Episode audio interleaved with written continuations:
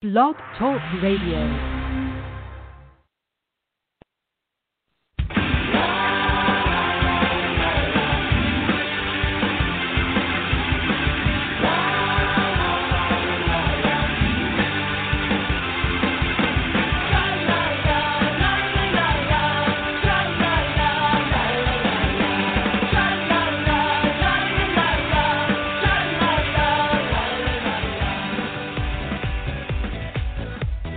Welcome to the Left of Straight Show with your host, Scott Fullerton, as we discuss everything under the rainbow sun, from LGBT issues to foodies, entertainment to books. Join us as we talk to some of the most interesting leaders and celebrity LGBT guests and allies on the internet. So grab a cocktail, it's always happy hour somewhere, and enjoy the show. Now, here's your host, Scott Fullerton.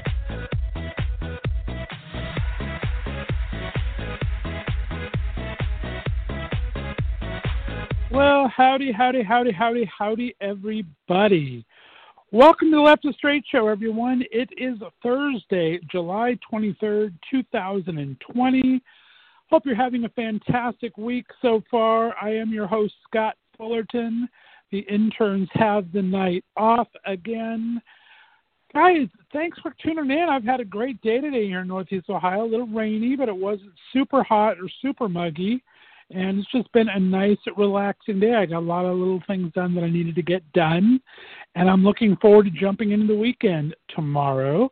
Hope you guys are all doing the same. If you missed last night's episode, it was a good one, guys. We have started off with our pop culture minute as we do every Wednesday with our special correspondents Josh and Jeff from J and J Buzz, usually from Nashville, Tennessee, but yesterday they were on location in Naples, Florida, so that was kind of fun. Then we had two great guest interviews last night. First up was Brian, or excuse me, Brian, Ryan Bayless was on. He's a actor, director, writer. He's a cinematographer. He is a foodie. He does it all, and just a really cool LGBTQ straight ally. And I love him for it. He's done some great uh, queer films as well as everything else he's been doing, but just a great ally to the community and a good human being. So uh, it was a great interview with Ryan last night.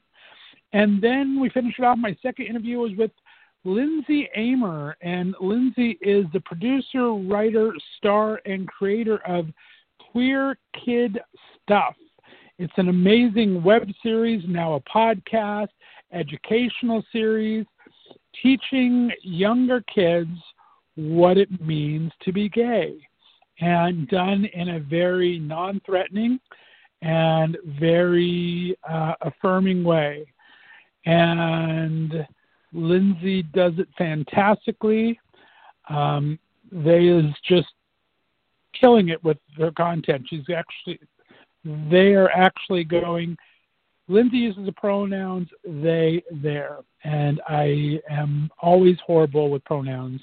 Unfortunately, it's some mental block to my head. But they do amazing work, and uh, you need to check out Queer Kid Stuff. So that was last night's show. You can always check it out your favorite podcast distributor. Go to iTunes or Google Podcasts or iHeartRadio or Spotify or whatever blows your hair back on there. And tonight for you, I got we're doing Music Monday on a Thursday. I know, mind blown. This is the second week we've had two weeks of music, two days of Music Mondays. So, and you're going to thank me for it later. Uh, we have the amazing a cappella group T3. If you've not heard of them yet, you're living your life wrong. They are killing it on social media, on Instagram, on TikTok. Facebook, YouTube, everywhere. T3 is composed of three amazing actors, singers uh, Jim Hogan, who's been on Broadway touring companies, Liam Fennecken, also Broadway touring companies, Brendan uh, Jacob Scott, done ama- uh, Smith, excuse me, Brendan Jacob Smith, done some amazing work at Ithaca College and is creating new music with his brother right now. We had a great interview yesterday while they were on a super secret, undisclosed location.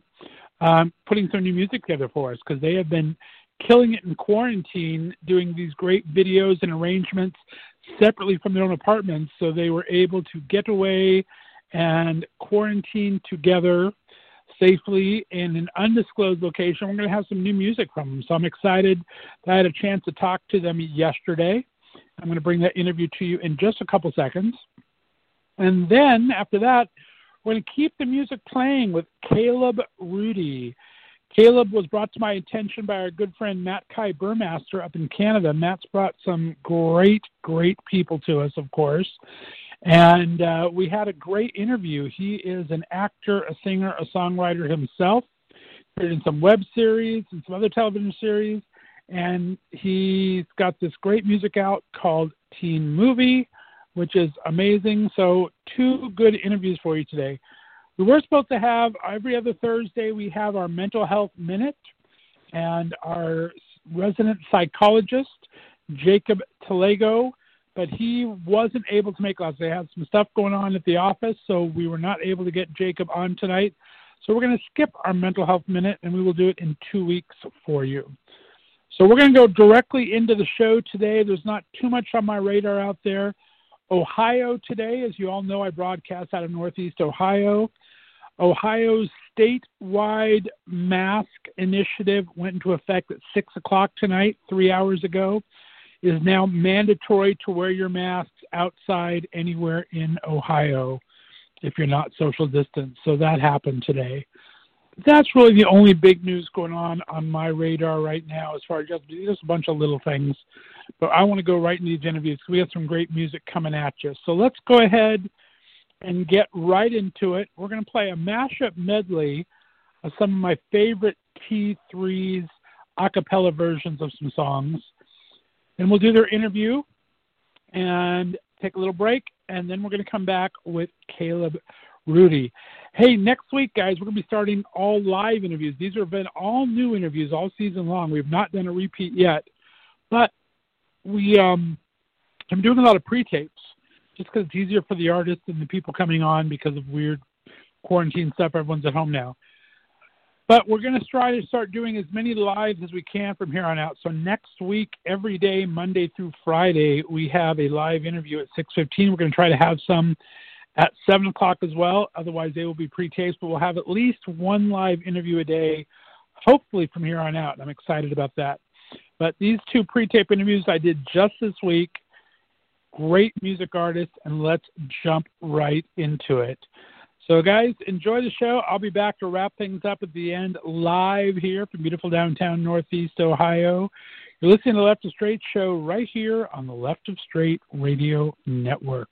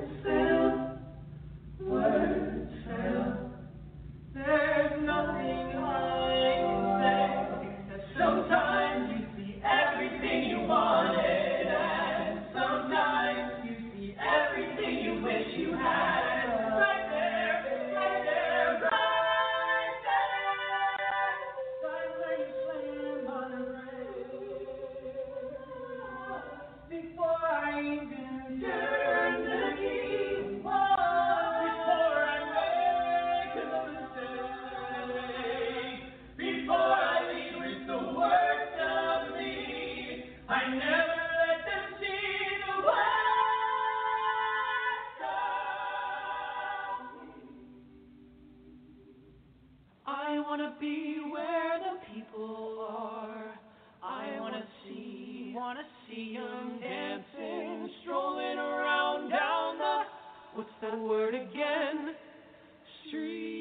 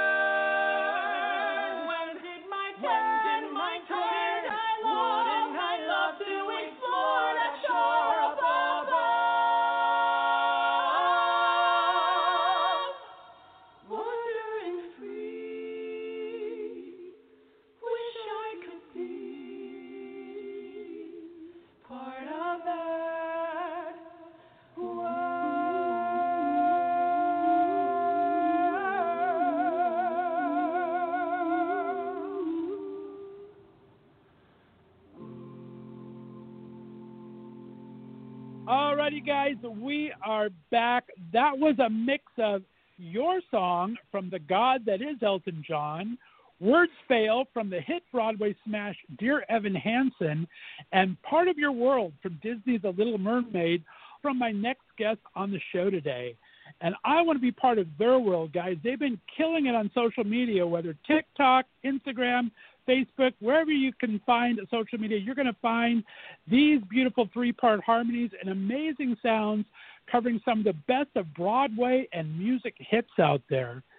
Separately, accomplished in acting, singing, and songwriting. But when the Wonder Triplets power activate, they become the powerful T3, and their music comes pouring out in a socially distant hallway or a quarantined apartment near you. Let's welcome to the show for the first time the three handsome, talented men of T3, Mr. Jim Hogan, Mr. Liam Fennecken, and Mr. Brendan Jacob Smith. Gentlemen, how are we doing today? Wow. Hi. What an introduction. Thank you. Wow. Wow. Thank you so much. I am so happy to have you guys on the Dulcet Wonder Twin Wonder Triplet Power activated here. How are you guys doing? And uh, beautiful, you guys are usually socially distanced, as I said, in your singing lately. But you guys are on a secret location, quarantined together right now. What's going on? You guys doing okay? That's right. We decided to self isolate. Uh, I'll let these guys decide whether the, loc- the location is secret or not. But we we are together uh, for uh, the foreseeable, or just for a, a little time here uh, outside of New York City, outside of our apartments, uh, in hopes to make some content and um, you know just uh, spread a little joy as as we continue to get through this weird time.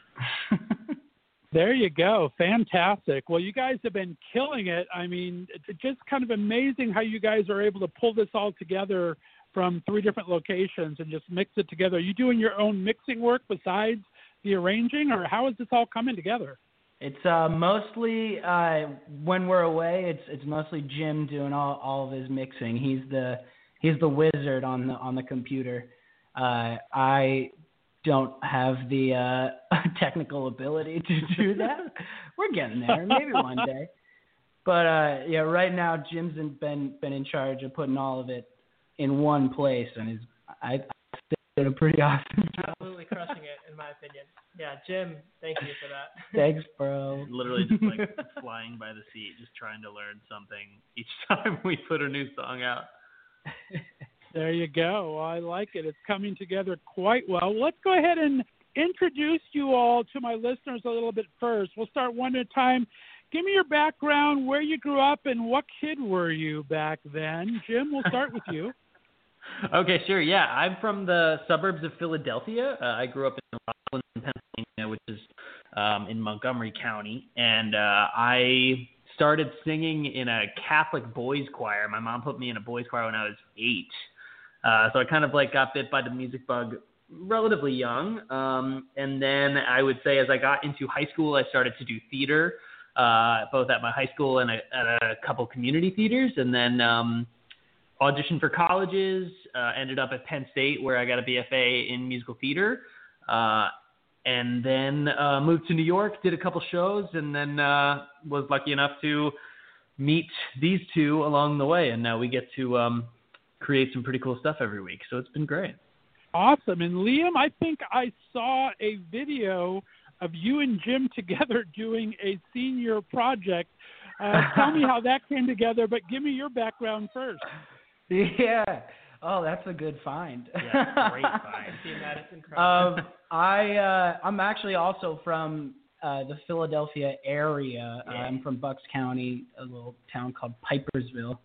Um, but me and Jim didn't know each other growing up or anything. We ended up meeting in college, singing music. Um, but I always did music in school, uh, sang at, at church, and then started doing bands and stuff. And I was in a little punk band in, in middle school and high school. That was I never grew out of my emo phase. I'm still kind of there. Um, we had a good time. but then I got to college and I didn't really know what acapella was, and Jim asked me to be in this acapella group, and here we are. but uh, I was a uh, a BA theater major at Penn State, um, and Jim was a musical theater major, and all the musical theater majors have to do a, uh, a what was it called a showcase of Oh right, right. Uh, well, yeah, uh, it's not required, but you can do like Recital? a like an end Yeah, of the like year senior like recital kind of type, thing. type vibe. Yeah, and and Jim was uh, kind enough to just allow me to do it with him, and we, we made it both of our senior recital. You know, I wasn't really supposed to have one, but he, we had we had a great It was, time. trust me, it was much better this way. There you go. Well, you were killing it. You had your classmates laughing, and uh, you hit some notes there that most people couldn't hit. So I was pretty impressed. I got to tell you, pretty Yeah. fun stuff. I love that you caught And that. Brendan, let's bring you into the fold here. Let's learn a little bit about your background, and I want you to introduce the kind of impetus of this. You guys were all in a group called Hyannis Sound out in Cape Cod. Tell me about your background and tell me about that group a little bit and how that brought you guys all together. Yeah, uh, that is a great question. It. Uh, let me just first say, uh, I, I grew up in Brooklyn, New York, and um, I grew up. You were asking uh, what we were like a, as kids, and I would say I was uh, pretty uh, pretty into skateboarding and surfing and stuff like that. So I, I kind of had. I was under the assumption that that would be what I was going to do in life, and I uh, I discovered rock and roll and uh, and music, and that kind of led me into doing theater and kind of eventually led me to do a cappella music. Uh, and I went to LaGuardia High School in New York City and I studied voice there. So I kind of was introduced to classical voice and all different types of music. But um, I wasn't really introduced uh, to a cappella until I was in college at Ithaca College. And um, from there, I auditioned for Hyannis Sound, which this was this group on Cape Cod that I had seen YouTube videos of and I'd actually seen clips of Jim and Liam both performing in uh, in Hyannis Sound in various years, and the two of them being theater nerds just like I was, uh, that kind of inspired me to audition for this group, and they were in the group at a completely different time than I was in it, but seeing them kind of made me realize that this was the kind of thing that I would really uh, I would really dig, and uh, so right when I got uh, got back to New York City after graduating Ithaca College. Uh, I basically hit them up. I, I straight up just DM'd them, Slid right in. slid right to their DMs, and I was like, "You guys want to sing something in my stairwell and hang out?" And uh, so they came over to my house in Brooklyn, and we we sang this song "Into the Unknown," and from there the rest is kind of history. We uh, we put it up on TikTok and Instagram and all that, and it kind of people liked it. I think. I hope. Yeah. And uh, from then on, we've kind of just been making music on a weekly basis ever since, and that's kind of it. All kind of started from us being theater nerds and wanting to make music together. So I'm happy that we're still doing it. yeah. That is awesome. I love that. See, you as a straight guy can invite these guys over to the stairwell and sing, and to me, it sounds like a Grindr profile. I don't know. oh my gosh. That's okay. very, very cool. I love it. Well, let's go into a little more background before we start talk about bringing the sound together. I love that you guys shared a little bit about yourself on your TikTok video. So we'll go into that and start with Liam. Dad likes colors, still an emo, as you said, laughs at everything, sings really high with glasses. But let's also talk about your performance career. I mean, School of Rock, once, uh, American Idiot Tours. Talk about that theater background, and I want to know about colors. What colors are we in love with? Ooh, good question. Uh, i I'm really just kind of into the whole '90s color aesthetic. turquoises and pinks and just bright, bright, obnoxious colors. Always Nice. have been. A little loud, uh, but I, I, I don't know. In, in theater, I I did it in high school. It was a fun thing, and and I I enjoyed it, but I never really thought of it uh, to do it for a career. And I ended up going to Penn State originally for animal science because I wanted to like work in a zoo and, and do animal behavior stuff. um, and then when I got there, I started hanging out with the theater people, and I was like, ah, I, I want to do that. So I ended up switching. um, and then luckily, after I graduated, after like two years of auditioning, I ended up on the non-equity tour of American Idiot, which was awesome. I loved doing that show. Everybody I worked with was so awesome, and like just because I I am just a little emo boy, I got to sing Green Day songs and headbang on stage and get paid for it. It was awesome. um, and then I I got to do once, which was incredible, and I I learned so many new instruments and hopefully became a better musician because of it. uh, and then recently I got to do uh, the school rock tour around the U.S. I was an understudy. It was awesome. And then I got a promotion to be the Dewey alternate in the Korea tour. So I spent about six months in Korea last year just doing School of Rock, which was incredible. So I've That's been I've been pretty lucky and and now that there's no shows going on, we got two dudes to sing with, so it's uh there's always something. It's fun. Very cool. And Yeah. let's go back to you, Brandon. I mean, you uh, did all your acting in college and stuff, but I want to talk about your music because when I was doing my research, I saw you and your brother Damon just killing it on there. I can't believe you both sing high. I don't know how that happens. But talk to me about um, when the world gets fixed a bit because I, you guys give so much on the three of your songs. We're going to talk about later, giving back to charities. You and your brother are doing that. And then let's talk about your profile. Also a cat dad, uh, loves hiking, sings really high in glasses. But let's talk about when the world gets fixed and you and your brother singing together. Yeah, thank you so much for uh, for bringing that up. That um, yeah, my brother and I have been writing songs together since middle school. Uh, so it was kind of one of those things that we wanted to release uh, a new song uh, as a kind of a duo for a long time. We just had been living in two different places. I was in college and he was uh, off in Philadelphia, living there with his girlfriend.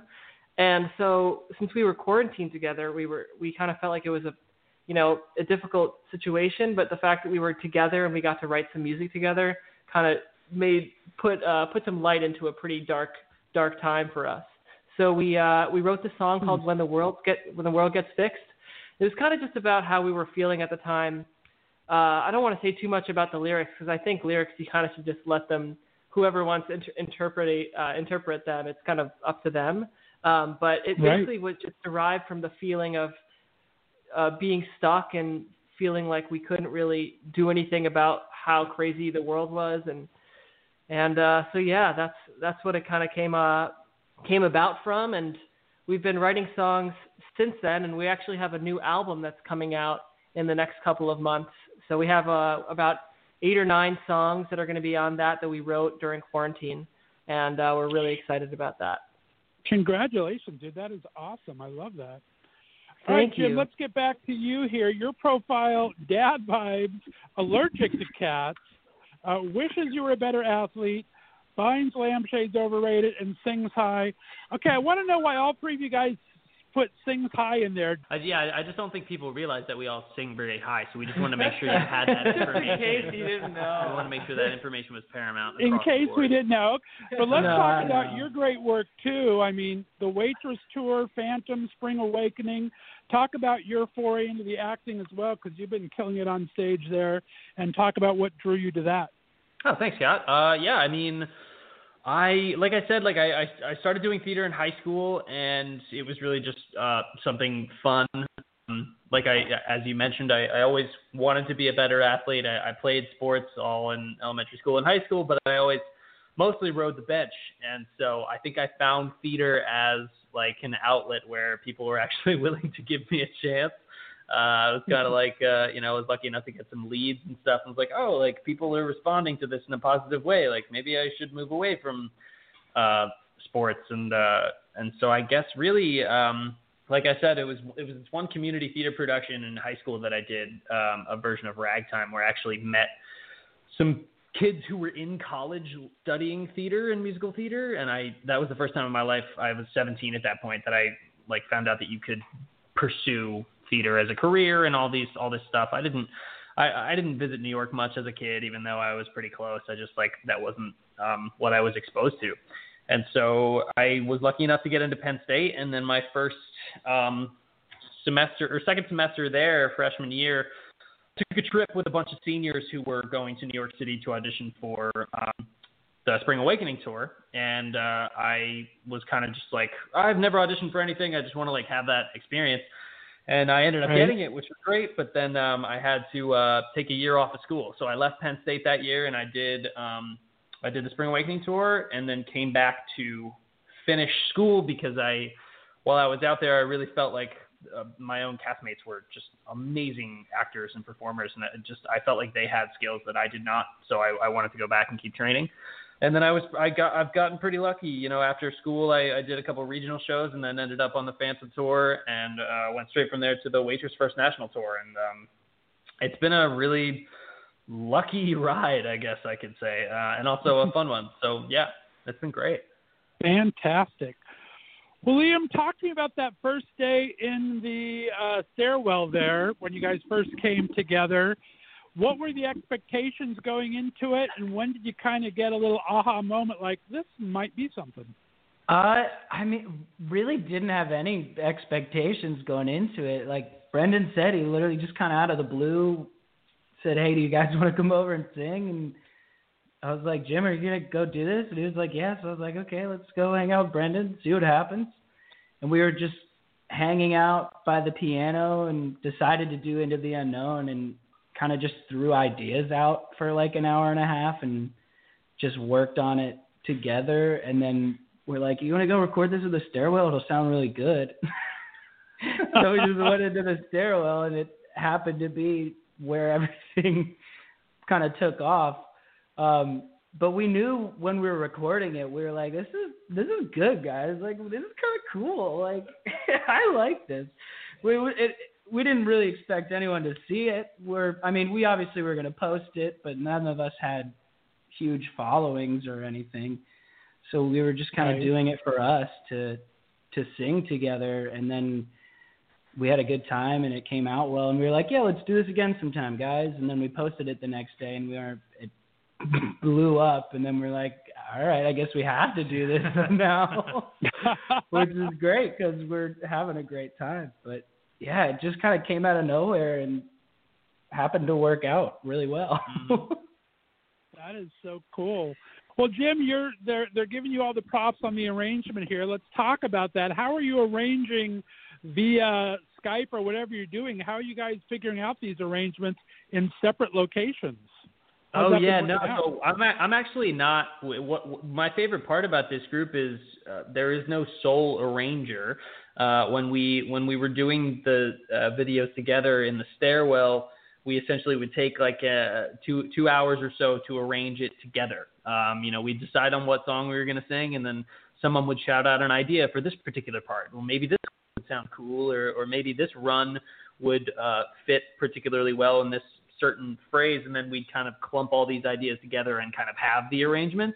So then once we got into the quarantine style videos, um, uh, what has changed is we now the three of us hop on a Zoom call, and uh, I'm I'm sitting in front of my keyboard at home, and they're sitting in front of their uh, on their desks and stuff, and we're all kind of like we've decided on a song, and the same kind of process happens. Uh, we decide, you know, most of our videos, as you'll notice, are are somewhere right around uh, one minute to two minutes, and, and rarely longer than that. And you know, we have reasons for Right. that that I'm sure we'll get into later. But um, we we pick the song, and, and the arrangement process stays the same. It's just that now, as we're arranging, I'm notating the music into my um, note, sheet music notation software. I use Sibelius.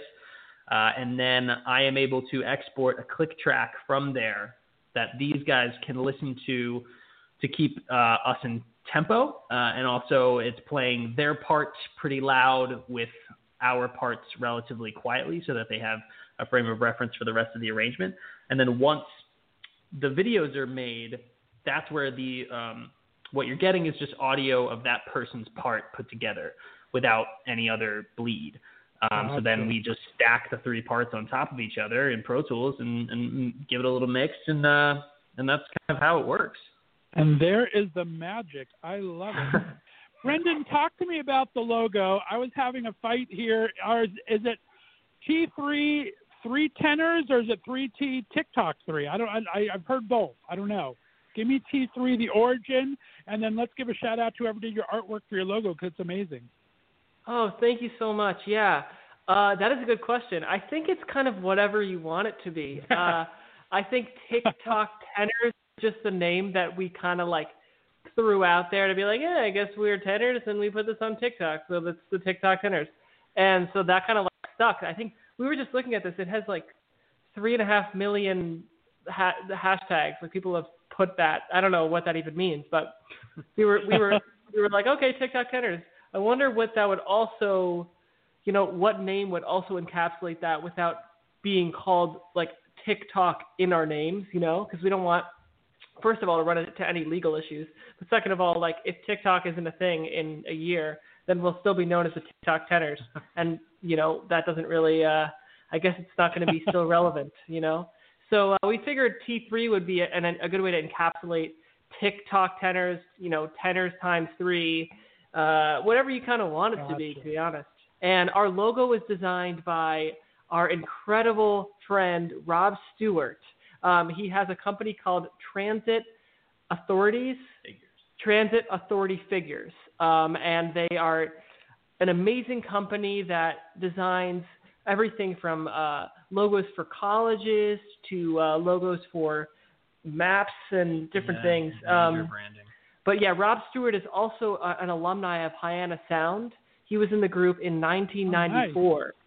So we met him through that, and we were just fortunate enough to uh, to you know experience the Hyannis Sound as well as him, and so that's how we kind of all all met. It's pretty wild that that kind of a thing can bring all these people together, and uh, we're really grateful for it. I bet that is so awesome. Well, Jim, talk about it. I alluded to it when I was talking to Brendan earlier about him and his brother giving back.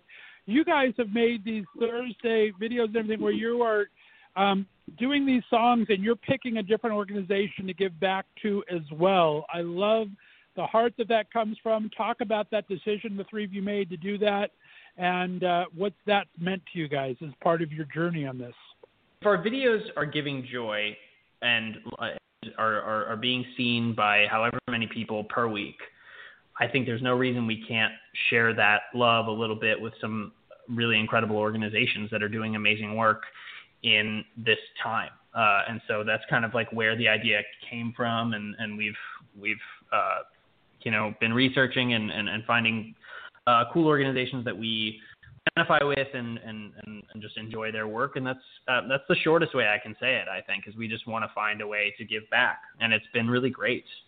Well, it's very much appreciated, and I think with everything culminating over the last few months and uh, things happening through the pandemic and through Black Lives Matter and everything, it's just important, I think, that we kind of look out for our fellow man. Just that you guys are doing that on top of this as you're creating and starting out is pretty amazing way to start things. So good on all three of you for doing that. Uh, Liam, I want to go to you. Talk to me. I like that you guys are starting to bring these collaborations in with you. You had Alex Brightman earlier, Tyler Johnson Campion. I mean, the last one, Julia Gargano, was fantastic. Talk about bringing the extra person to the mix, how that is working out, and who is maybe some dream collaborations you guys have thrown out there. Ooh, that's a good question. How the sausage. Uh, they've all kind of come together differently. Um, Alex Brightman, l- Twitter, Twitter. just tweeted at us and was like, "Hey, like I want to, can I join or something?" I think I asked him, but like he was like but immediately game. yeah, was was down for it immediately, and then so basically we did the same arrangement style, and Jim just sent him a click track to sing to, and then just said go for it, and then we arranged the song around his solo, and he's awesome. Yeah. It's a great dude. Um, Amazing. and then Julia uh, went to high school with Brendan. Uh, so we were just thinking about people that we know that are talented that we would like to collaborate with, and, and Julia was totally down. Um, and she actually joined us like on our little arranging Zoom call and, and, and helped us figure that one out. So that was awesome. All of them are just kind of people we know or like have like a loose connection to. Um, we have some exciting ones coming up that are really going to be awesome for us that I don't think we want to like announce. yet. Sure. But we're but we're excited about them. Um, dream collabs. Ooh, what are some dream Yeah, each of you give me one dream collab that you would like to collab with. Right. We'll let each of you choose one. Ooh, you go first. Do you have one? If you have one, go. Um, uh, Regina Spektor. Yeah, sure. Ooh. Nice. I don't know why That's I'm, just, well, that was the first thing that popped into my head. I don't know. I'm hesitating. I lo- I love I love Lauv. I think he makes awesome bedroom pop, and I want to work with him in general in life. I don't know. He could come up with a cool vibe for us. That would be fun. You know Lauv? Come on, you don't know Lauv? I've I've heard some stuff. It's fantastic. I, I feel like I would say like Cynthia Erivo or Oh, um yeah. That would be amazing. or even Alan Stone. Alan Stone. like Sarah Bareilles kind of vibe. Yeah, I think that's Nice. good. you Ben- said I you said there one. you I go. gave you. Ben Platt. Oh, Ben Platt would be Ben amazing. Platt yeah. would be amazing. Ben would be awesome. You asked for one, we gave you seven. So that's please please contact us if you'd like to sing with us. Thank you very much. There you go. We're putting it out there. Come on, uh, come on, world. We got Yeah. thirty thousand listeners. One of them's got to know one of those people. That's all there is. I hope so. We'll have to see what happens here. all right, well, let's jump into the TikTok a little bit. I mean, it, it's such a new and kind of exciting platform. The thing I love about it is how you guys are really taking advantage of it and even adding the kind of sing-alongs to it. You're arranging it so other people can sing with you. That was an amazing idea. Talk about how the experience has been on this whole TikTok bandwagon. I don't know. I mean, I think we can all talk on it a little bit, but for us, TikTok was random. Uh, uh, I asked these guys if I could throw it up on my uh, uh, throw into the unknown on my TikTok as the first TikTok I ever posted, and of course that's the one that gets almost four million views. So like we kind of just got thrown into it Into the by unknown. well yeah literally into the unknown. It was a platform that I mean like dad vibes right. um, but uh, so I think we've all been kind of learning the platform as we continue to post, and it's been kind of really um, interesting to see. I think the idea for the duettable versions of our songs kind of came from a lot of, or at least um, a lot of the TikToks I see on my for you pages uh, uh, are are are um, duet type duet style videos where someone might be playing the piano and and you get to sing along or, or someone's singing a song and, and they want you to sing the other part that is normally like a famous duet or, or something like that.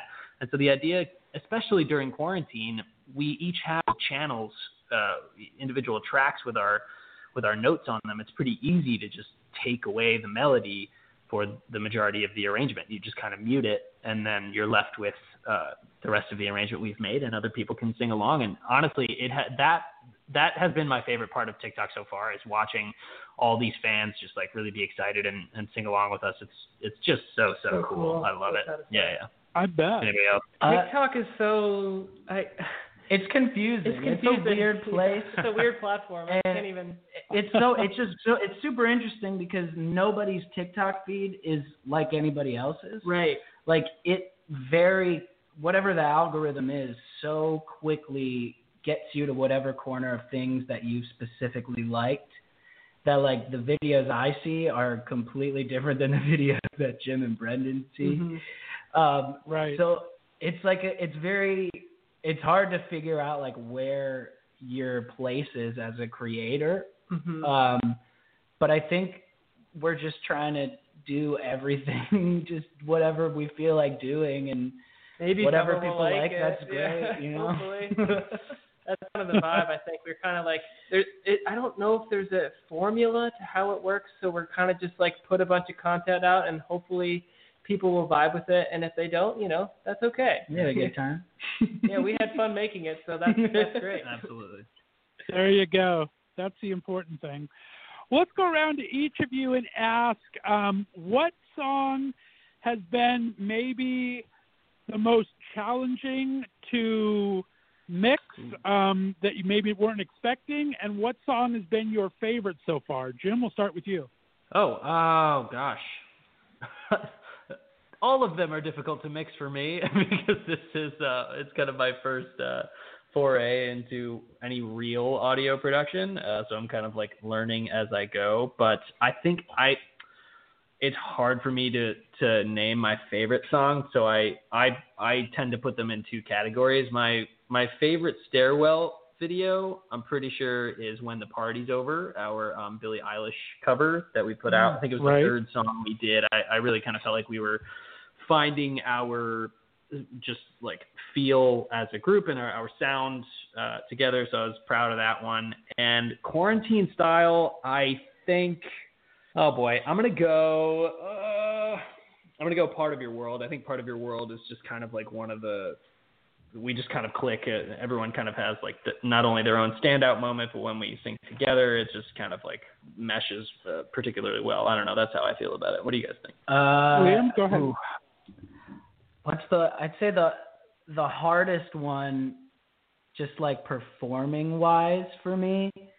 Probably the all, the ones we did at the beginning, we were just like sending it. So like into the unknown is honestly probably the hardest one because we were just like yeah. uh, but like my favorite, my favorite ones to perform, I always go back and forth between Eye to Eye, which is one of the recent ones, but just because I love a Goofy movie so so much, like I watched that on repeat as a child. I love it. Um, and then I really like Talk. The we just posted the throwback of that today, but the the Khalid song Talk because I just really like that song and that and that vibe and the way we ended up doing it is super fun. Yeah. Right. That's awesome. Okay. And Brendan?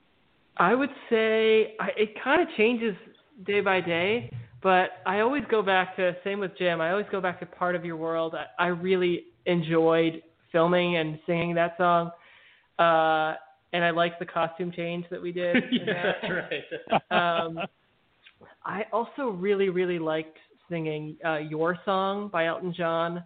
It's one of my favorite songs of all time. So I kind of I remember suggesting that tune, um, and we were like, I don't know if it's gonna work for three part harmony, and because it's such a classic song and it works so well the way it is.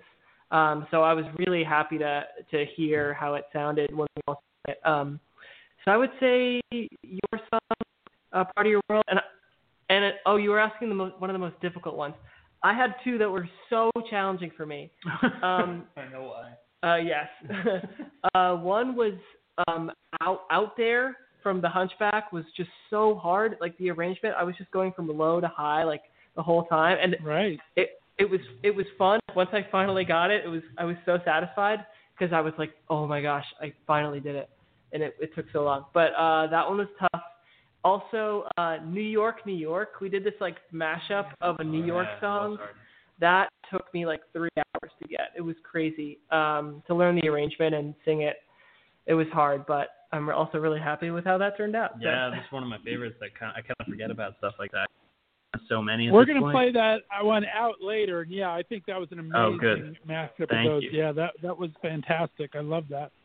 All Yeah. right, very cool. Well, let's talk for a second to uh, theater here. I mean, we've had theater closed down now, going to be closed down until probably January, which is very, very sad to me. But I think we have like Hamilton now on Disney Plus, and we got to talk about you guys on Disney Plus in a second. But we have oh, Hamilton Disney Plus, and we have Broadway HD and things happening now. Do you see, hopefully, in the future, maybe where actors and some behind the scenes can start seeing some royalties, and we can start getting theater out there to the masses more? Because are we going to find a new, maybe, way to start seeing theater in the future, or are we just going to have to wait to get back to where we were? Uh, I mean, I I I hope we we find a way to to just support the industry and all these these artists and people connected to the industry financially until we can get back. I mean, it's never going to be normal again, but as close as we can. But it, it's a pain and it's difficult, and everyone's going through a hard time. But there is a bright side that it's it's forcing us to to come up with creative solutions and creative ways to perform for people and and to get in front of people. Um, and it's obviously not the same. There's nothing like being in front of people or or and and the, just the the vibe and the energy of an audience. But Right. at least now we we have these these tools in our our back pocket to for the industry to to you know maybe reach out to more people uh, not everybody can afford to come to new york and and can afford broadway shows and everything so i think we're going to we have the as, as a performing industry in general have made a lot of strides as in terms of accessibility because of this which i think it's going to help us in the long run but obviously we can't wait to get back in front of people there's nothing like it mm-hmm. I bet, definitely. No, and I've said it a bunch on a, a, quite a few shows now, but I think the thing that I do like about the streamings, and it comes across very much with you guys, but with everyone out there doing things, even benefits for actors funds and stuff like that. I think we're really seeing authenticity now with people having to do this from home. I think we're getting personalities behind the performances. I mean, I just want to go play pinball with Patti LuPone. That's all I want to do. Uh, just kind of you get to find that kind of fun background stuff that I think is kind of cool. And you guys each, I love how you're kind of each given and having your own days where you're talking about the group. And just but Mhm. just seeing you guys do your performances, you kind of get a little of the background with whatever the background you happen to be. I think that kind of authenticity is one of the things that's bringing you guys so real and getting so much success because it's really you guys showing the love of your song, which is fantastic. yeah We appreciate that. That's all we can hope for, really.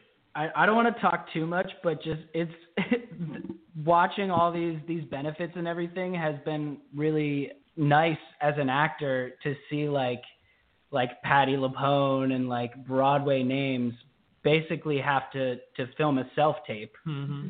So like Right? it, it just it just like shows you that everybody is is doing this and everybody's kind of on the same page and has to go through the same stuff, which is is pretty. It's it's a good uh, a motivator for sure. Exactly. But yeah, anyway. Oh, Oh, that's great.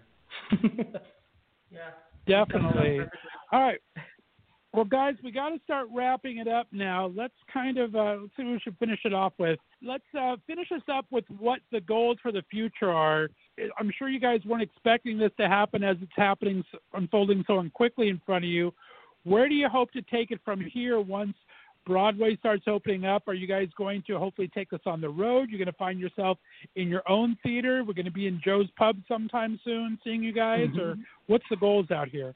Brendan, we'll Well, I you. just I don't know. I think the easiest way to say it is uh, we're hoping that the sky's the limit. I mean, you know, we want to record an album, we want to tour. You know, it's it is insane to me that because of places like TikTok and Instagram, this is true. But we have a manager now and we have a booking agent. So we're we're hoping that once, even if even if we can start in small venues that are socially distanced, you know, maybe we can really start to get out there. Um, and I just yeah, everything from that to a to a record deal. Uh, you know, I I see no reason why we can't aim big, aim high. You know, so uh, You that's what I'm hoping for anyway. Yeah, I I think I'm on the same page as Jim. I think I think we all are. We're just kind of hoping to start wherever we can. You know, what, what if that like performances where we're doing it, you know, via the internet where people can tune in and see it that way. Uh, that would be great. Or or social distance.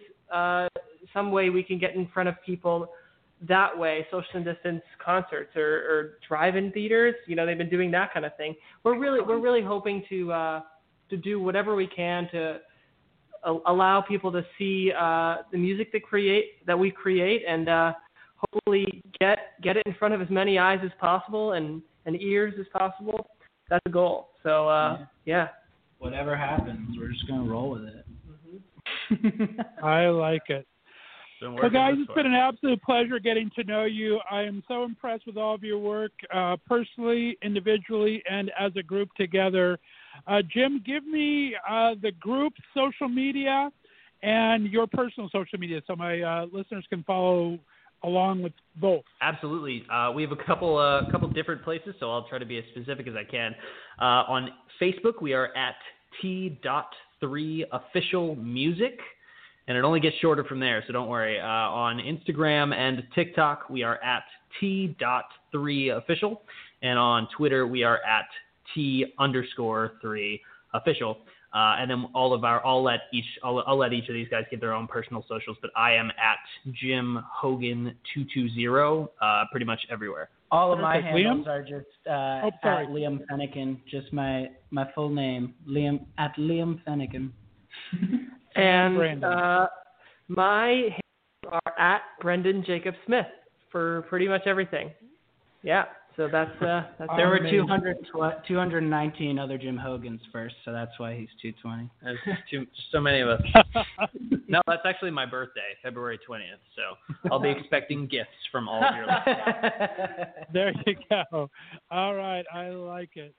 Well, gentlemen, it's been an absolute pleasure. I'm so excited. Stay on the line. We're going to play out a mix, as I said, with New York State of Mind and a couple others here. This is T3. Guys, it's been an absolute pleasure. Stay on the line for me. You're listening to the Left of Straight show right here on the Left of Straight Radio Network. I found love for me. Darling, just dive right in and follow my lead. I found a lover,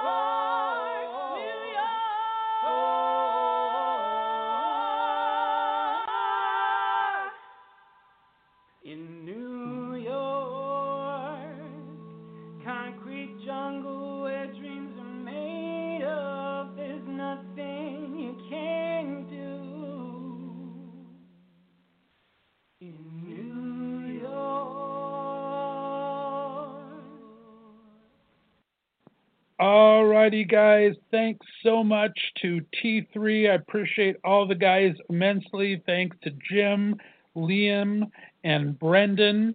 Guys, you got to check out their work on TikTok, on Instagram. They're just tearing it up. Love hearing from them, and you got to follow them, man. Their music is awesome.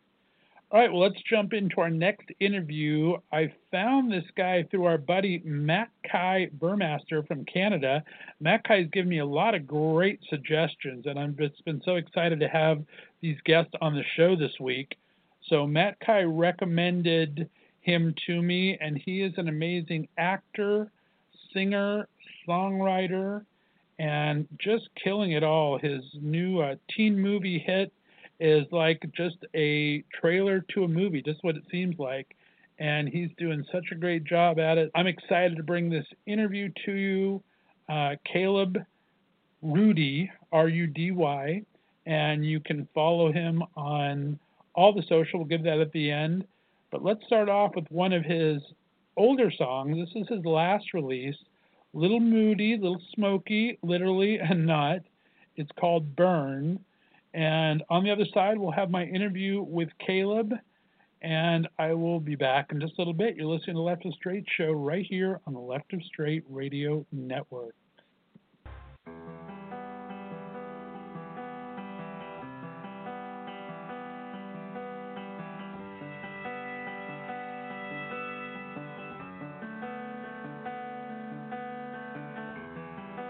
Cigarettes, chain lips, and I can't forget the feeling of your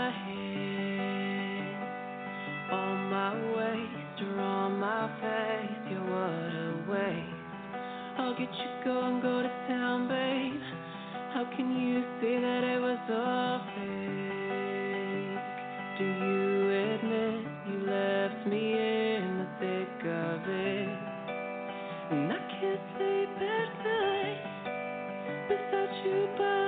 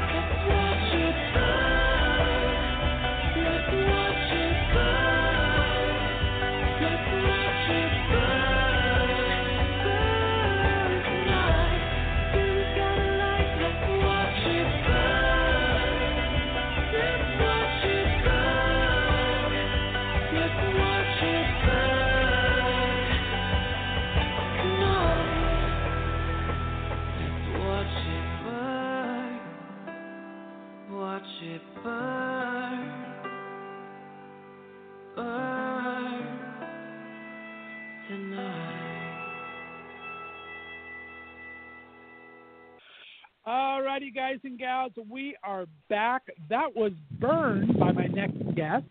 He was brought to my attention by our new friend Matt Kai Burnmaster up in Canada, and I'm so glad he introduced us. He's a singer, songwriter, and actor currently based in Los Angeles, whose newest single and video, Teen Movie, is quite a departure from his literally smoky debut of the song Burn last year, we just heard. Besides his new music, he's been continuing to act in recent work in the web series Flawed the Musical and My Big Fat Blonde Musical, as well as an unreleased dramatic role in a powerful short film.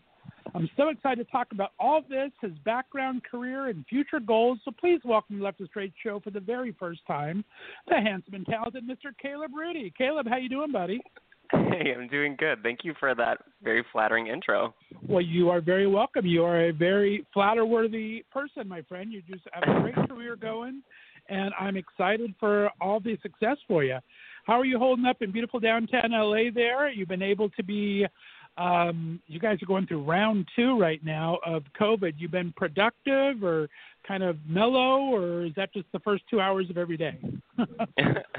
well, um, you know, I can't really complain. I think this has been um, a pretty easy ride for me compared to you know probably a lot of people. So at the beginning of um, this whole COVID thing, I went up and spent a couple months with my family, um, and that was really like generative and and just nice to be with them. And now I'm back in LA and able to work on my music and um, kind of take it easy. So I really I really have no complaints.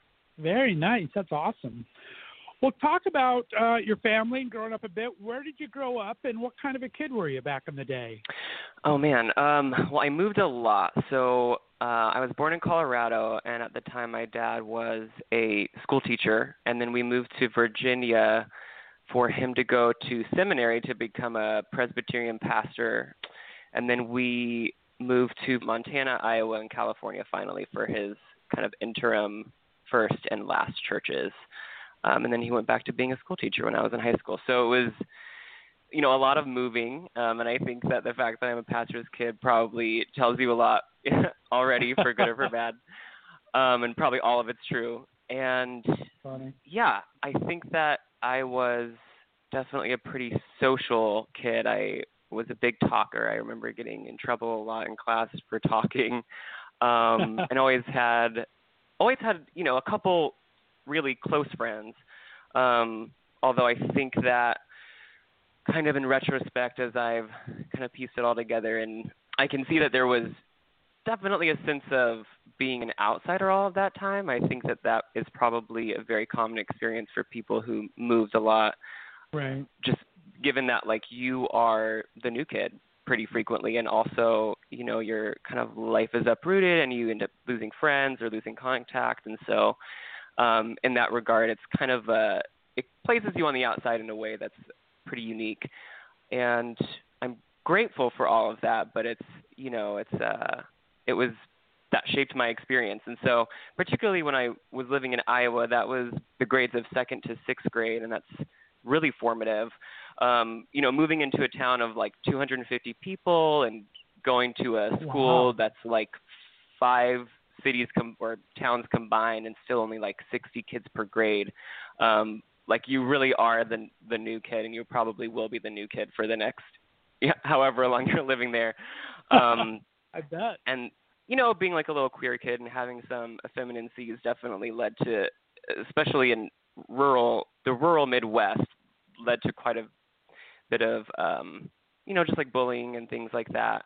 Um, but it was you know it it shaped me you know and um i think at that time i was also able to find outlets for myself in the form of music and writing and dancing putting on little choreographed uh shows to NSYNC for my family and things like that uh private outlets even if you know at that time and in that place there wasn't much in the way of the arts in that area. I think it's more of a sports heavy particularly if you're a boy you know it's kind of assumed that you'll be in baseball. And so i spent quite a bit of time in the summer in the outfield uh daydreaming about doing something other than not catching the ball.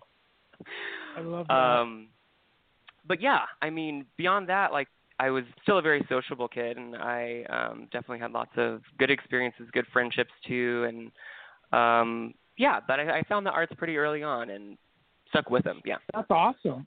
What kind of music was in the house growing up? Were you influenced by that, or what was some of your music early influences, and where did you find them?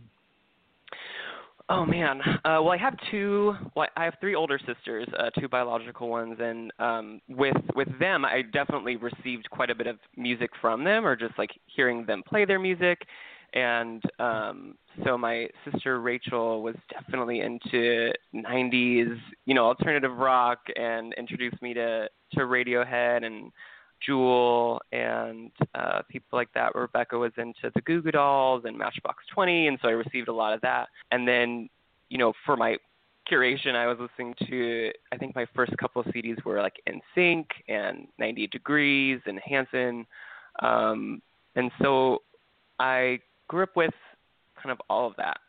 Um, and I think that you know, when I first started writing my own music, that was around the time. I mean, I was a teenager at that time, and you know, you're at that point in your life, you are really uh, striving to um, kind of establish your uniqueness, and your musical taste kind of reflects that. And so I was uh, listening, you know, to my older sister's stuff. I was listening to Radiohead and Jewel and things like that, and that was influencing my uh, what I was writing.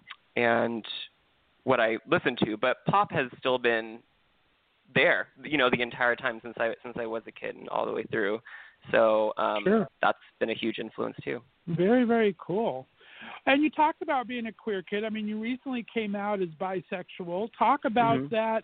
When did you kind of first start coming out to yourself, and, and you have had a chance since kind of admitting it publicly? Are you finding your LGBTQ tribe, or how is that going? Yeah, well, you know, my coming out experience has been kind of uh, long and arduous. It was um, actually, well, here I'll go back to your first question. When I kind of came out to myself, I definitely think that there was attractions happening, you know, pretty early on. As soon as there are attractions for any kid, um, but it wasn't like an identity until I was a teen. I had my first big, you know, obsessive crush on another pastor's kid in the town and she was a couple years older than me and that was my first kind of big crush. And then uh my second one was on a guy who I was in some community plays with.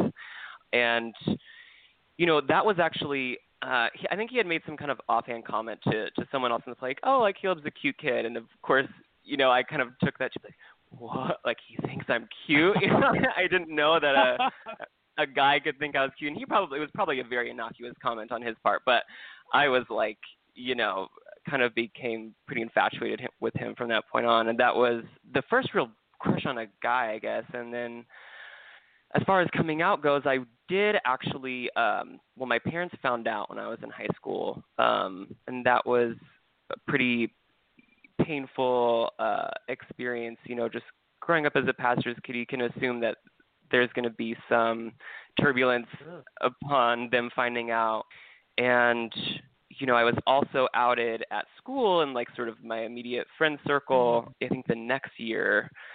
And so that was you know, like that kind of sends you on a, a strange journey, kind of having your your story or your narrative kind of ripped out and put on display before you're ready for it too. And I think at the time I also didn't feel like I could fully talk about my side of the story. You know, I kind of just like let it hang there in the air and let people talk about it without me necessarily addressing it. Right. And I then, after I graduated high school and I was like 18 and 19, I definitely like came out to all of my close friends and my sisters and um you know i mean was for all you know intents and purposes out like when i went to college and it wasn't until i came back home after college and started i really had a coming back to to faith moment after that um and drew really cl- close to god. But inside of those circles you know those um christian circles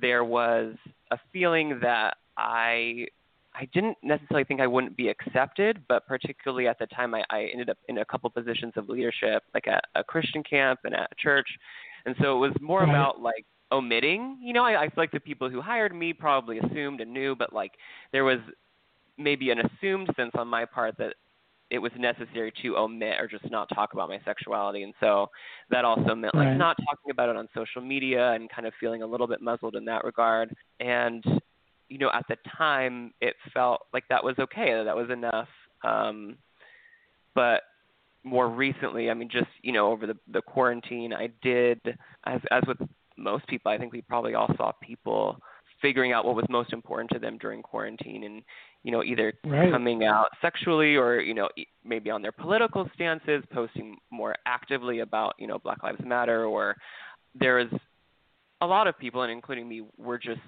thinking about what was most important. And so at that time i felt it was finally time to kind of address it publicly even though i would say majority either knew or assumed but certainly in these kind of christian circles it was really for them that i was keeping it off of um social media. And i decided to Right. just kind of pull the plug and yeah.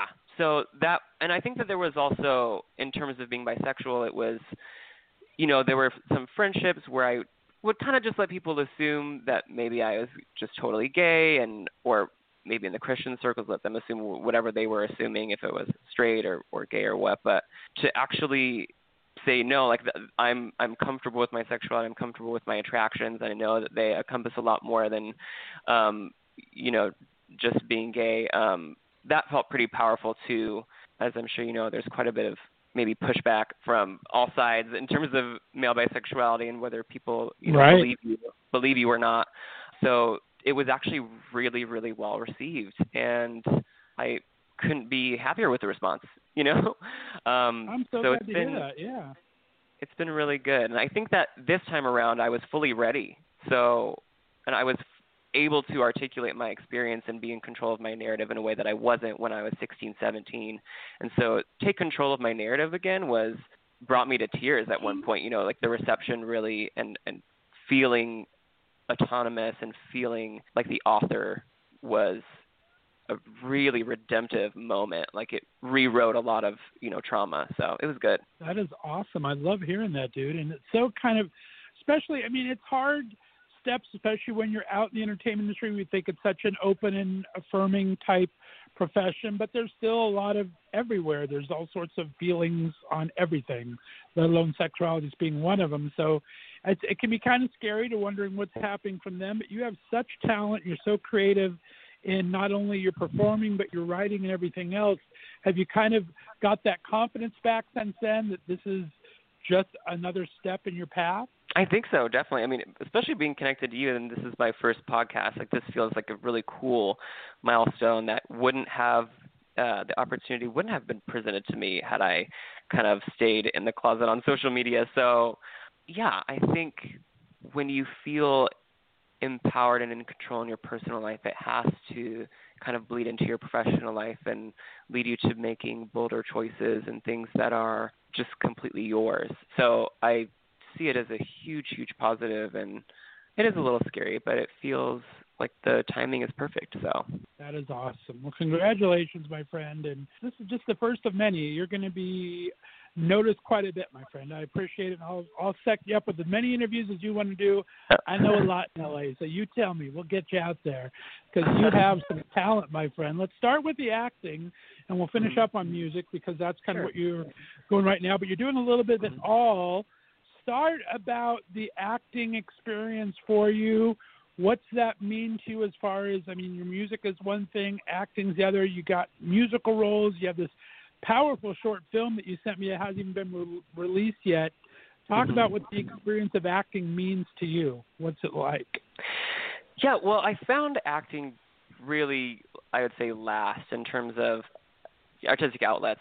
I became an actor, I guess, when I was in uh, junior high, and I had moved to California finally, and there was opportunities for it. I mean, like as soon as I knew, oh, there's like a community play like this, you know, I like joined and started really enjoying that. And you know, I think that when you're younger, acting, and the same as music, it it can feel like a form of self-expression and sort of like you're finding yourself in the character, and so that you're like expressing yourself through the character. But as I've gotten older, and also as I've pursued music and felt a very strong sense of expression in that. Acting has definitely become a lot more about like losing yourself in a role um, or Mm. exploring a character's psyche or you know i feel that definitely it's changed for me and it's more about just enjoying being someone else and being and being a part of someone else's vision too because with music it's like it's me me me me me like i can't tell you after the 12 hour shoot for the burn music video and emoting as myself like only me in front of the camera i was like is anyone else tired of me because i am ready to be somebody else, um, preferably something funny and fun. So Hilarious.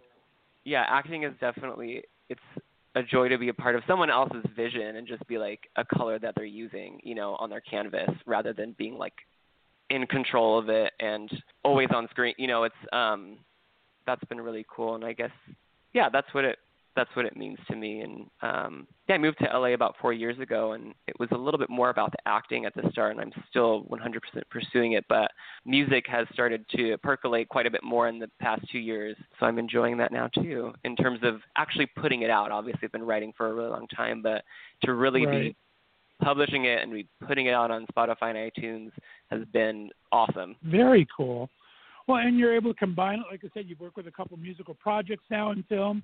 You've really immersed yourself, which is what I think what's going to make you so successful. I mean, you've done everything from the directing part to the editing to the writing. Is the acting as fulfilling as doing all the behind the scenes stuff now that you've tried a little bit of it all? Yeah, I mean, I think that I actually went to school for filmmaking, and I thinking I was going to do that at first, and that was mainly because I, I mean, I did certainly enjoy filmmaking, but my parents did want me to get a degree, and for some reason, like that felt a little bit more practical than like um an acting degree. But you know, as I learned after graduating, it's really going to take like just as much work to to get started behind the scenes as in front of it. I mean, you're going to start as a PA, regardless of if you have a degree, you know. And similarly, as an actor, you're going to like maybe start as background or in a student film, or with music, you're going to like be playing shows at a coffee shop. So once I kind of realized that and had my sister Rebecca kind of reinforce where I was going. You know, she was like, you know, I I really think that music is where you're headed. That was affirming and so knowing that it was going to take just as much work to do filmmaking, which was definitely secondary, I was like I might as well put in the work to do exactly what I want, which is music and acting. And um in that regard, absolutely it's uh, super fulfilling to to be in front of the camera or to to be making the music. And at this point in my life, I do feel like it's more fulfilling to be kind of in in those roles rather than um, behind behind the scenes. Very nice. And talk about, like I said, you've done both from musical to drama to the serious drama. What do you find is the hardest part, or what do you find maybe the most enjoyable part of immersing yourself in these roles? I would say that the most enjoyable part is when I'm given a role that requires some sort of challenge, maybe like physically. I know that with the musicals, um, for one of them, I played a personal trainer, and so I really had to be on top of the way that my body looked so that I could be convincing. and so there was quite a bit of you know preparation in that regard. And then for the other musical flawed i you know had a couple dance numbers. And so you know preparing for those making sure i looked like i knew what i was doing that is whenever there's a, a challenge like that feels really good. And also when there's a, a physical challenge to a role like i had an audition for a role where i would have been playing street basketball in a scene. And i don't have much or if any experience in that. So learning how to convincingly, you know, play that and that was really really exciting and then to pull off some of those moves like in, you know, the callback was super cool. So what I enjoy most is the challenge that I can get from a role, particularly if it's physical. In terms of like drama or comedy, I really like both. And I think that they both present unique challenges on their own and Sure. forms of expression. Comedy comes pretty easily to me, maybe in a way that drama is more challenging. So either way, though, it's a blast. I like them both. There you go. Very, very cool. And do you hope to uh, do pilot season once things go up and running again, or what is your uh, goals for the future in acting? If you if you had some choices, what would you like to see happening? Definitely, yeah, going out for a pilot season or episodic season if there's going to be one this year. I'm not sure. I've actually I'm just becoming SAG this year, so kind of spent the first Oh, four years here. Thank you. Yeah, so I established, you know, got footage for my demo reel, essentially doing a lot of non-union stuff and experience under my belt, and I've got my SAG waivers now. You know, I'm like ready to go. So I'm going to be joining this year, and hopefully means I'm, you know, going to be getting some opportunities that I couldn't have before. So I mean, hey, I would be super grateful to just have a couple you know, an under five on a show. Like I'm you know, still I'm still building that resume, so I'm just I'm looking forward to whatever the future brings. I like it. Well, let's foray into music then. Um, I think you're going to do so well, my friend, and I'm going to introduce you to a couple people that I think would you would be great to work with. So we, we will make sure this happens, and you just have some talent, my friend. Watching that one drama reel you did, you are amazing. So congratulations. Thank you. I really appreciate that. All right, let's talk about. I mean, you did about four years ago. You started off with a four-track demo, and that was definitely more of a rock, hard rock sound. The big debut of Burn kind of really mellowed it down quite a bit, and now you're in pop. Talk Mhm. about the kind of transitions going from there. What did what did you feel during that 2016 time when you're kind of really rocking out, and then what brought Burn about? Hmm. Um. Oh man, I I think that over time I've just really not only grown as an artist, but I think found where I'm meant to be. Yeah, that Mhm. first four track demo, Trouble Found Me, was definitely a little bit more rock, and it was. I don't know. I was listening to more rock at that time, and so some of the influences on that were um, I really like this punk band called Brand New, and you know there was a couple mellow tracks on that too that might you know be like into Jewel or something like that. Again, more of the stuff that I was into as a teenager and kind of being passed down by my sister. Right. So I was pursuing kind of pursuing that sound and and really enjoying it. But you know, with the demo, I didn't really know what to do with that after that. I mean, I posted online. I wasn't sure how to pursue putting it in anyone else's hands. I mean, it was just my first shot at, oh, like this is my music. I've worked on this with a producer, and in that way, it was a stepping stone, but it wasn't, you know, necessarily like launching me into anything after that. Um, and then with Burn, I Burn was actually uh something I wrote for the short film that I uh, sent over to you, Old House. Um, it was halfway through the week that we were shooting that I wrote it because the director Kumlin had asked me like, "Hey, in the final scene." Um, oh, and just to set this up for anyone who's listening, like Old House was a, a music-based film. It was about a, a band and this guy trying to get this band back together. It was a queer film, and so I played a musician, and she was like, you know, if you want to play something for the closing credits, you could either do a cover of this band that we have a sync deal with, or you can write something on your own. And then halfway through the week, I was in the headspace of the character, and so I pulled from a couple different relationships and you know friendships I qu- quasi you know romantic friendships I had been involved in, and then also Right. wrote a little bit in the perspective of the character as well, so that it would apply. And so all of that constellation of stories combined to create Burn, and it was definitely more of like a minor key, mellow, you know, very sad, um, melancholy song. And I mean, I was writing a lot of that at the time already, so it was by no means a, a stretch for me. But it was um, a super cool, cool way to write. Like I'd never, you know, written for a film before, certainly. So, you know, then I think a year or two after that was finished, the film was shot. I just wanted to release it on my own, and I wanted to, you know, put a music video out and have it be my first original single on on platforms. And so that's kind of the story behind Burn. Well, you found a great team for it. I mean, it's beautifully shot. Like you said, it is all you, my friend. You are just up there, but you are emoting the hell out of it. Uh, talk about that experience because you did a little bit. You edited it. You obviously you wrote the song. You're performing the song. This is your baby. Talk about what that was like, bringing it from start to finish. The video part. Yeah, the video that was really serendipitous. The man, you know, it was really just a three-man shoot. It was me, the director, and the director of photography, and everyone, um, or those guys were just so talented. And I had, you know, kind of come up with the original concept of wanting it to be. The the original treatment was okay. This is a morning, uh, waking up after a night of heavy drinking, and just sort of that shameful routine of covering up your hangover and kind of just trying to get out of bed because the song is about being in that headspace where you're not over someone and you you are either you know poisoning yourself with alcohol or just with constant rumination just um thinking about that person Right. all the time so i wanted to capture that and then uh, the director took that and kind of multiplied it so that it was not just one morning but kind of several days and uh, several nights but the whole thing was me on this bed. So you see me like brushing my teeth on the bed, and you see me like shaving on the bed. So the whole thing is right there um, to kind of capture that cyclical experience. You never see me leave my apartment. So my character or, or me, um, I'm essentially just stuck there in in this headspace and in this life. So Right. to then at the same time, it was still pretty hands on. You know, it was definitely a collaborative experience between all three of us. But on the day of the shoot, I was taking direction and you know trying different ways to emote and then with the editing i think i edited maybe six, 70 60% of it.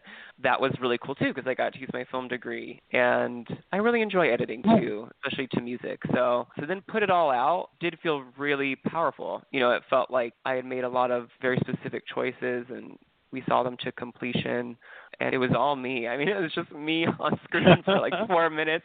So there's, you know, um, so I got to act in it as well. So that was super cool. And then I have to say, you know, after I did that, I felt like I had said what I needed to say in regards to that experience and to that headspace I had been when I wrote it or uh, the experiences I had leading up to writing it. I felt like I had told my story. There you go. And now we're 180 degrees. We have teen movie out. You have people aplenty. We're not three people anymore. You got all sorts of people. You have costumes. You have dancing numbers. Uh, great Footloose vibe about how this song came to you and how much fun was it to put together. It looks like it was a lot of hard work, maybe, but it's so much fun. Thank you. I'm glad you liked it. Um, and certainly a lot more people involved and quite a bit more work uh, than the first one.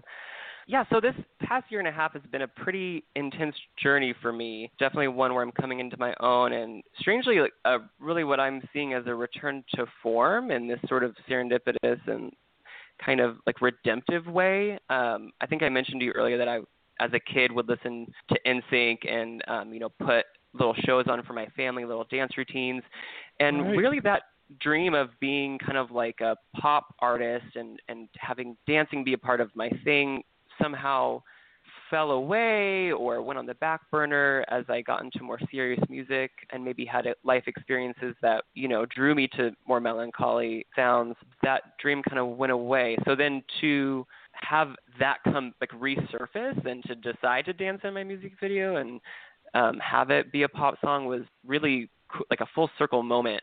But how I got to that full circle moment was I was already feeling at the beginning of 2019, or maybe after releasing Burn, that I had again like kind of said what I needed to say about those experiences and was ready for something a little bit more light. But beyond that, I went through a breakup at you know a couple months into 2019, and I didn't want to really like play Burn live. I, I didn't really want to write anything in that vein. I, I wanted to feel better, and I wanted Right. to. I think maybe subconsciously write things that were going to make me feel better. But certainly at the time, I was listening to a lot of pop because it just kind of was helping me out of a dark place.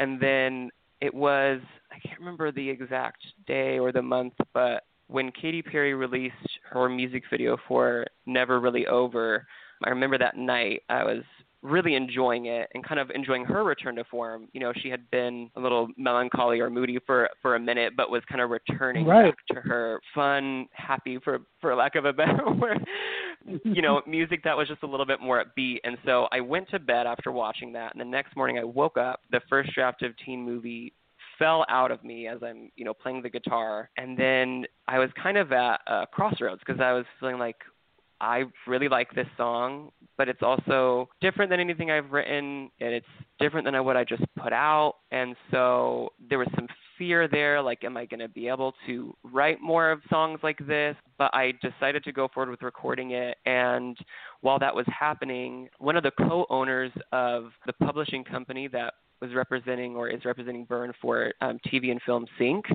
wanted to start writing with me and a couple sessions in we just got on a roll of writing pop songs and even some country you know to pitch for other Nice. artists but it just like it was very serendipitous like perfect person to come into my life and kind of just start partnering with with me and writing more pop music and so we actually on the third session we wrote my next uh, single that's going to come out after teen movie that i'm working on right now in the studio but anyhow yeah i i don't know it just it all was kind of meant to be, I think. and so then, um, in terms of the teen mu- movie music video, I tend to get a lot of good ideas when I step away from my, you know, n- normal routine. And so when I had gone to visit my parents, oh, I should also mention when I wrote teen movie, I had gone up to visit my parents. So like the next time I went up, I got the idea for the photo shoot for the album cover and also for the Oh, nice.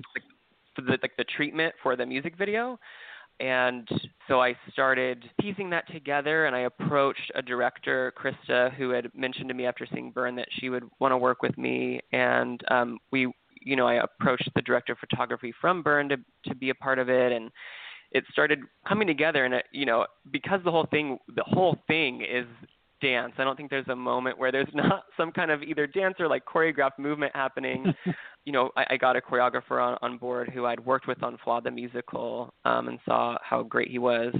And so put together really this kind of like little dream team and then things started percolating even more after that. Got some friends that I knew from Flawed the Musical and from other places to like you know, jump on board. Um, met the girl from the music video in a dance class that I was attending, um, and got her on board. And then it was just a lot of rehearsal and a lot of buying costumes and just uh but it was really an exhilarating experience again because it was a challenge to do it. And with the choreographer pushing me in in ways that I hadn't danced before or done before um and kind of returning back to you know little fourth grader me kind of dancing for my family it it was just a really cool full circle thing. And then we actually shot the music video the day before everything shut down in LA so we got it shot Oh, wow. on 18th, and that was the date for a long time. So it was very serendipitous that it, we were able to shoot it out right before things closed down, and I was able to enter post production after that while I was visiting my family, the editing, and I couldn't be happier with how it turned out. And I'm just really excited for what's going to happen next. I'm excited for the next single. Like I'm excited for the new direction I'm taking.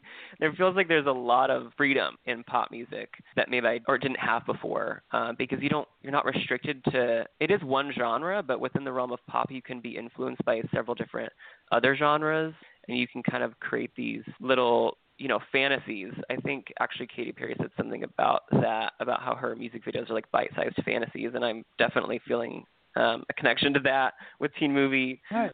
So yeah, I'm sorry that was a really long answer, but hopefully I got to your point. No, and congratulations. I think it, it sums that up perfectly. I think you said it very well. And I'm excited to hear your new stuff. Talk about how have you been doing? Are you looking at all these streaming and stuff going out there? You kind of planning your next steps musically? Are you going to start doing some streamings? Are you starting to look for club dates? Do you like performing live? Have you done that much? Talk about that side of it. Yeah, I guess I'm not really sure what's gonna happen. We're, I guess none of us are really sure, and also I imagine that maybe the way I'm doing that would have to change. I can't say I have a ton of experience um, playing my own music live. I was a worship leader at that Christian camp and also at a, a couple, or at least one church. So there's, I have a lot of experience playing live, but far less playing my own music live. Um, and certainly now that it's veering away from just being acoustic sounds. I, I don't know how this is going to look. I guess I'm going to have to cross that bridge when I come to it. But I mean, I think that there's a pretty big opportunity right now to be putting stuff online and doing streams, like you just mentioned. And I really ought to start taking advantage of that more. I think a lot of people are being super uh, resourceful with kind of what we're going through right now. People are really making cool stuff. So I need to jump on that for sure. There you go. And I, and I mentioned before a couple times on the show during this entire COVID thing that it really is bringing out authenticity in people. I mean, it's kind of fun just Mm. seeing the background of people coming from their own homes, stripping themselves down. I mean, I just want to go play pinball in Patti LuPone's basement. I've said that many times. It just, I think authenticity is kind of ruling right now, and you have that feel about you, my friend. So I think that's just going to do nothing but uh, propel you forward. So congratulations on all of that. That's awesome. Thank you.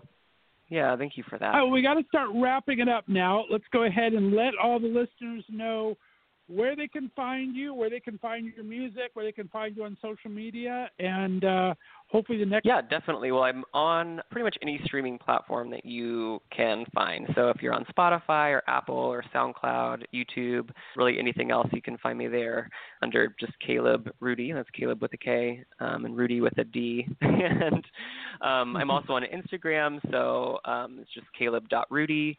And I'm on YouTube as well. So I have the music video for Burn and the music video for Teen Movie up there. And you can just, you know, search for Kaleb Rudy. Uh, I would love you know, for people to kind of watch that and get a sense of who I am and what I'm going for. And yeah, well, I feel like there was another question that I, I'm not remembering. Just if there's anything in the forward that we should be on the lookout for, what are we going to, what are we going looking for in the future for you?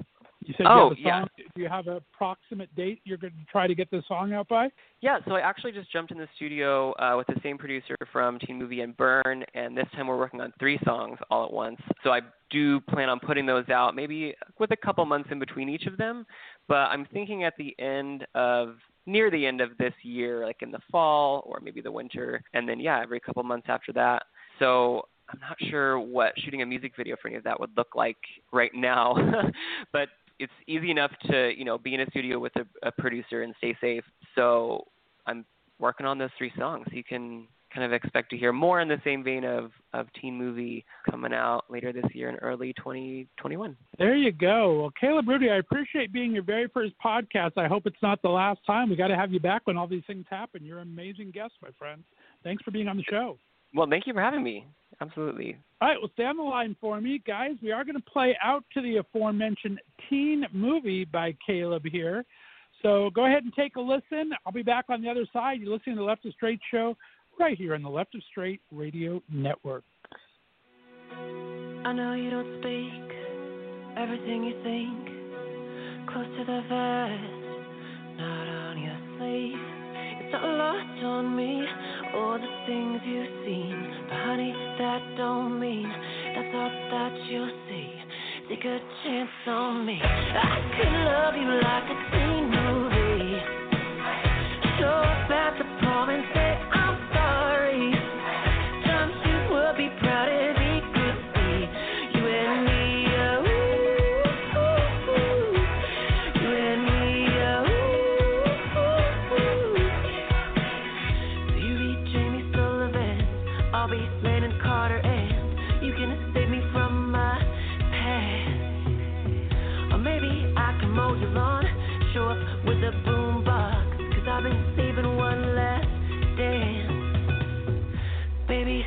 All that. I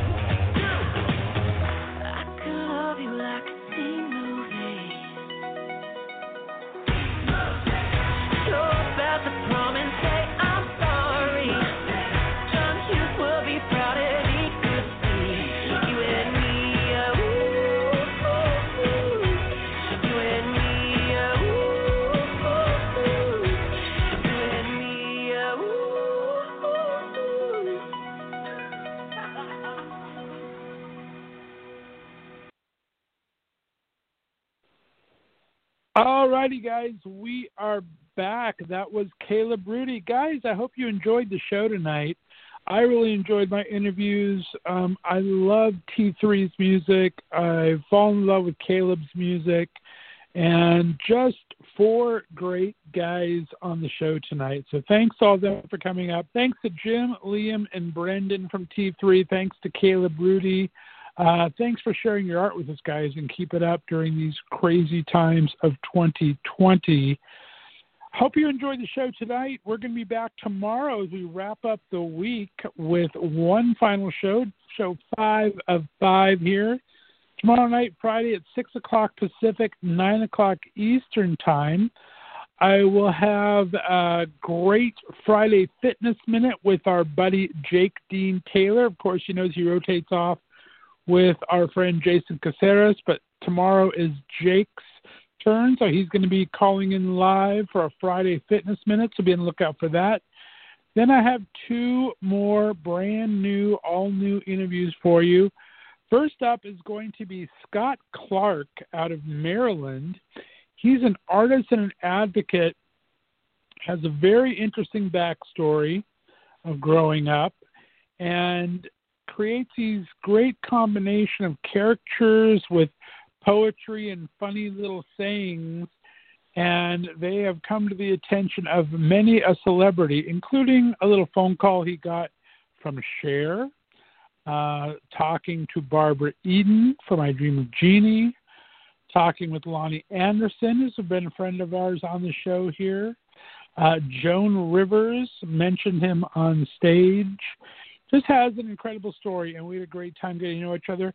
And he drew a little caricature of me, so I'll be premiering that tomorrow as well. So that's going to be fun. That's Scott Clark up first, and then we're going to have an interview with an amazing writer, director, and producer. Her name is Dafina Roberts out of New York City. She has a great little series called Giving Me Life that we're going to talk about. And she's just done some amazing work um, on her own in all these different projects that she's worked on. So, two great interviews tomorrow, a great little Friday fitness minute, and it'll be time for the weekend, boys and girls. So thanks so much for tuning in all week. We hope to see you tomorrow. Please follow on social media if you haven't. Uh, for my, it's at Left of Str8, always spelled L E F T O F S T R and the number eight. That's on Twitter and Instagram. There's the Left of Str8 Show page on Facebook. Profile Scott Fullerton on Facebook. You can send me over a friend request. And then, of course, we have my fantastic interns. They are taking care of Left of Str8 Radio and TikTok. So you can follow them at Left of Str8 Radio on Instagram and Twitter, uh, at Left of Str8 on TikTok, and Left of Str8 Radio on Facebook. So that's it. We're going to have a uh, good show tomorrow and then enjoy the weekend. I hope you all are doing the same. We'll see you in about 22 hours. You're listening to Left of Str8 show right here on the Left of Str8 Radio Network. Bye bye.